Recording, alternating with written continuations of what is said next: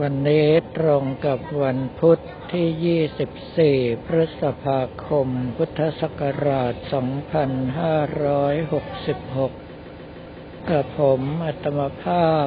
บันทึกเสียงธรรมจากวัดท่าขนุนวันนี้ ที่สนามบินนานาชาติภูเก็ต เหตุที่ต้องมาบันทึกตอนนี้ก็เพราะว่าเมื่อขึ้นเครื่องบินไปแล้ว กว่าจะถึงสนามบินนานาชาติดอนเมืองก็เป็นเวลาห้าโมงกว่าแล้ว หลังจากนั้นยังต้องหาแท็กซี่เข้าสู่ที่พัก คาดว่าน่าจะเลยเวลาบันทึกเสียงไปนาน จึงทำการบันทึกเสียงเสียตั้งแต่ตอนนี้จะได้หมดปัญหาไปตั้งแต่ต้น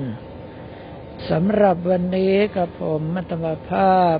ช่วงเช้ายังคงรับสังฆทานอยู่ที่บ้านคุณสหัสชัย คุณวนิดาทศการ ซึ่งมีญาติโยมทั้งหลายมาถามปัญหาธรรมเป็นจำนวนมาก แต่ที่น่าชื่นใจก็คือว่านอกจากบุคคลที่เห็นทุกข์แล้ว ยังมีบุคคลที่ปฏิบัติแล้ว อารมณ์จิตหลับและตื่นมีความตื่นรู้เท่ากัน ซึ่งเป็นเรื่องที่น่ายินดีมาก เพราะว่าการปฏิบัติธรรมทั้งหมดนั้น ส่วนใหญ่แล้วญาติโยมทั้งหลายก็หวังว่าจะทำให้ได้ถึงในระดับของความเป็นผู้รู้ ผู้ตื่น ผู้เบิกบาน ซึ่งโอกาสที่จะทำได้ถึงก็น้อย เนื่องเพราะว่าอันดับแรกพวกเราทั้งหลายไม่รู้ว่าต้องทำให้ถึงตรงนี้ อีกประการหนึ่งก็คือเมื่อทำถึงแล้วก็ไม่รู้ว่าตนเองทำถึง อย่างบุคคลที่มาถามในวันนี้ บอกว่าตนเองนอนไม่หลับ แต่ความจริงแล้วตนเองนั้นหลับ เพียงแต่ว่าสภาพจิตนั้นตื่นอยู่ตามที่ได้รับการฝึกปลือมา เพื่อที่จะได้ระมัดระวัง ไม่ให้มีกิเลสเข้ามากินใจเราได้ในขณะที่หลับอยู่แต่ว่าส่วนใหญ่แล้วก็มักจะคิดว่าตนเองนอนไม่หลับ ทั้งๆทที่บางทีนอนไปแล้วได้ยินเสียงกลนของตนเองเสียด้วยซ้ำไป หลายต่อหลายท่านนั้นกับผมมัตมภาพให้คำแนะนำไปว่า อย่าไปสนใจว่าเราจะหลับหรือว่าไม่หลับ ให้ตั้งใจว่าถ้าไม่หลับได้และดี เราจะภาวนาให้มากไปเลย ซึ่งถ้าตั้งใจในลักษณะอย่างนี้ สภาพจิตคลายตัวลงก็มักจะตัดหลับไปทีเดียว แต่ว่าถ้าท่านที่รู้แล้วว่าสภาพจิตของเราเมื่อมาถึงตรงนี้ จะมีสภาพความตื่นอยู่ เพื่อที่จะได้ระมัดระวังไม่ให้กิเลสกินใจของเราได้ในยามที่หลับท่านทั้งหลายเหล่านี้ก็จะอาศัยช่วงนี้ในการกำหนดจิตภาวนา หรือว่าพิจารณาตามที่ตนต้องการ จนกระทั่งได้ระยะเวลาที่สมควรก็จะสั่งการให้ตนตื่นขึ้นมา ซึ่งการตื่นนั้นก็แค่กระจายความรู้สึกออกไปตามปลายมือปลายเท้า เมื่อประสาทร่างกายสมบูรณ์แล้ว ก็บอกตัวเองว่าลืมตาขึ้น พลิกตัว ลุกนั่ง ยืนขึ้น เดินไปห้องน้ำเหล่านี้เป็นต้น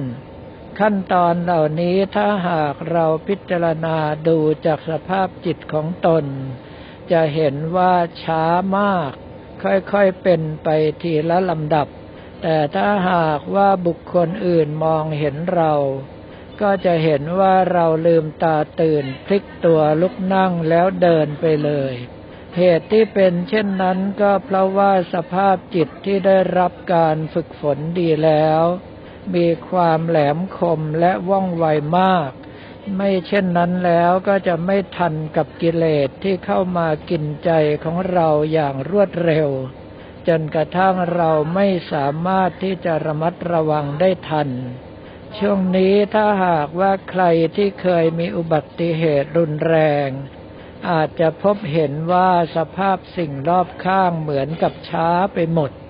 จนกระทั่งเราสามารถที่จะแก้ไขเหตุการณ์จากร้ายให้เป็นดี หรือว่าจากหนักให้เป็นเบาได้ทันท่วงที เหตุที่เป็นเช่นนั้นก็เพราะว่าสภาพจิตของเราโดนเร่งด้วยอุบัติเหตุ จนเข้าสู่ความเร็วสูงสุดของตน จึงเห็นทุกสิ่งทุกอย่างที่เกิดขึ้นด้วยความเร็วปกติ เป็นความเชื่องช้าเสียจนเหมือนอย่างกับในภาพยนตร์ ที่มีการถ่ายภาพแบบ slow motion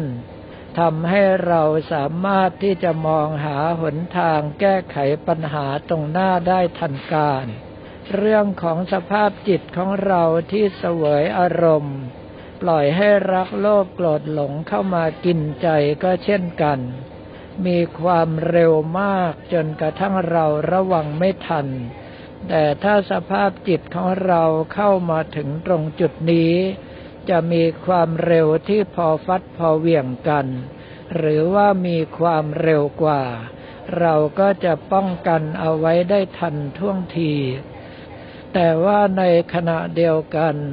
ถ้าหากว่าท่านทั้งหลายซักซ้อมจนมีความคล่องตัวแล้ว สติสมาธิปัญญามีความรู้รอบ ก็จะทำให้ท่านทั้งหลายก้าวขึ้นไปอีกระดับหนึ่ง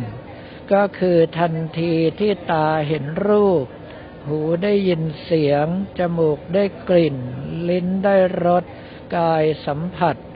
ใจก็จะไม่นำมาคลุ่นคิด หากแต่ปัญญาจะแยกแยะอย่างฉับพลันทันที ว่าถ้าคิดแบบนี้จะเป็นคุณแก่เรา ถ้าคิดแบบนี้จะเป็นโทษแก่เราคำว่าเป็นคุณก็คือทำให้สภาพจิตของเราสะอาด ผ่องใสปราศจากกิเลสยิ่งยิ่งขึ้นไปคำว่าเป็นโทษก็คือทำให้รักโลภโกรธหลงในใจของเรานั้น เจริญงอกงามขึ้นมา ถ้ามาถึงในระดับนี้สภาพจิตก็จะตัดด้านการที่คิดแล้วเป็นโทษแก่ตนเอง มาคิดเฉพาะในด้านที่เป็นคุณแก่ตนเองเท่านั้น ถ้ามาถึงในระดับนี้กำลังใจของท่านก็จะสะอาดกว่าปกติเนื่องเพราะว่าจะมีแต่สิ่งที่ดี ๆ ที่เรารับเข้ามาสู่ใจ สิ่งที่ไม่ดีไม่งามนั้น เราก็ไม่คิดถึง ในเมื่อเราไม่ไปยุ่งไม่ไปเกี่ยว ก็เปรียบเสมือนกับเชื้อเพลิงต่อให้กองใหญ่แค่ไหนก็ตาม ถ้าเราไม่เอาไฟเข้าไปจุด ก็ไม่สามารถที่จะผานเผาเราให้เดือดร้อนขึ้นมาได้ จึงเป็นสิ่งที่ผู้ปฏิบัติธรรมบางท่านกล่าวเอาไว้ว่า คนที่เราปฏิบัติไปถึงระดับแล้ว ไม่ใช่ว่าตัดกิเลส หากแต่ว่าเขาเหล่านั้นไม่ไปยุ่งกับสาเหตุของการเกิดกิเลส กิเลสจึงเกิดไม่ได้ทำให้เหมือนกับโดนตัดออกไปจากใจ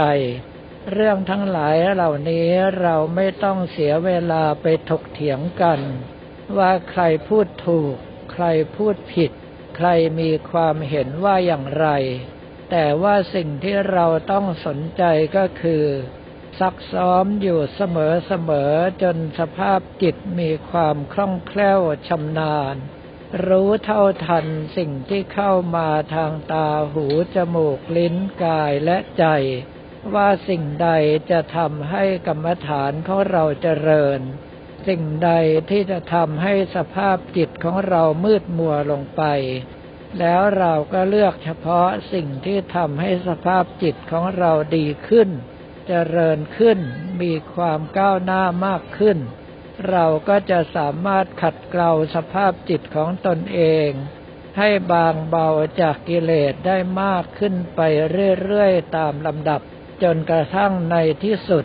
เมื่อกิเลสใหม่ไม่สามารถที่จะเกิดได้ กิเลสเก่าโดนขัดเกลาไปเรื่อยเรื่อยเรื่อยก็บางเบาหมดสภาพลงไป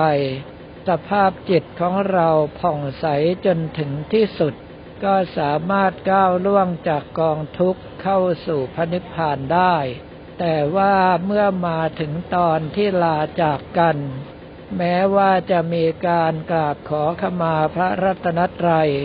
เผื่อว่าในการถามปัญหาต่างๆ มีการก้าวล่วงด้วยสิ่งหนึ่งประการใด จะได้ไม่มีโทษแก่ตนเองก็ตาม แต่ว่าสิ่งที่ญาติโยมปรารบก็คือ เมื่อหลวงพ่อจะกลับก็รู้สึกว่าใจหาย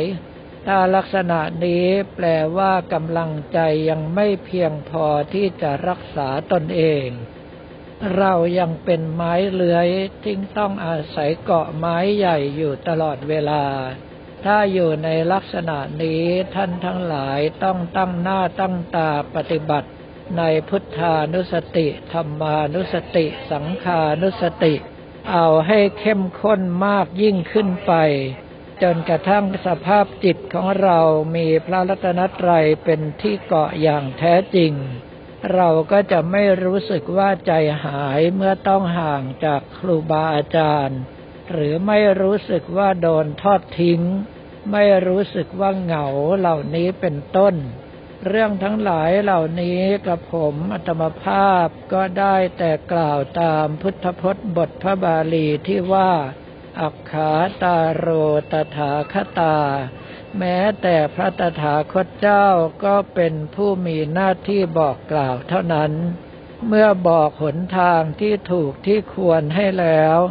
ก็อยู่ที่ท่านทั้งหลายว่าจะเร่งรัดตัดตรงไปสู่ปลายทาง หรือว่าจะค่อยๆเดินชมดอกไม้ไปตามระยะทางที่เหลืออยู่ ก็ขึ้นอยู่กับกำลังใจของแต่ละคน ครูบาอาจารย์นอกจากให้กำลังใจ นอกจากมาสนับสนุนบางระยะบางเวลาแล้ว สิ่งที่เหลือทั้งหมดได้บอกได้กล่าวให้แก่ทุกคนไป เหมือนกับมอบเคล็ดวิชาไปให้แล้ว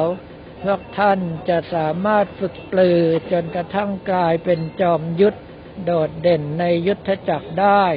หรือว่าจะกลายเป็นเพียงปลายอ้อปลายแขมยังต้องเกิดอีกนาน ก็ต้องขึ้นอยู่กับท่านทั้งหลายเอง ว่าจะมีความเพียรพยายามมากน้อยเพียงใดสำหรับวันนี้ก็ขอเรียนถวายพระภิกษุสามเณรของเราและบอกกล่าวแก่ญาติโยมแต่เพียงเท่านี้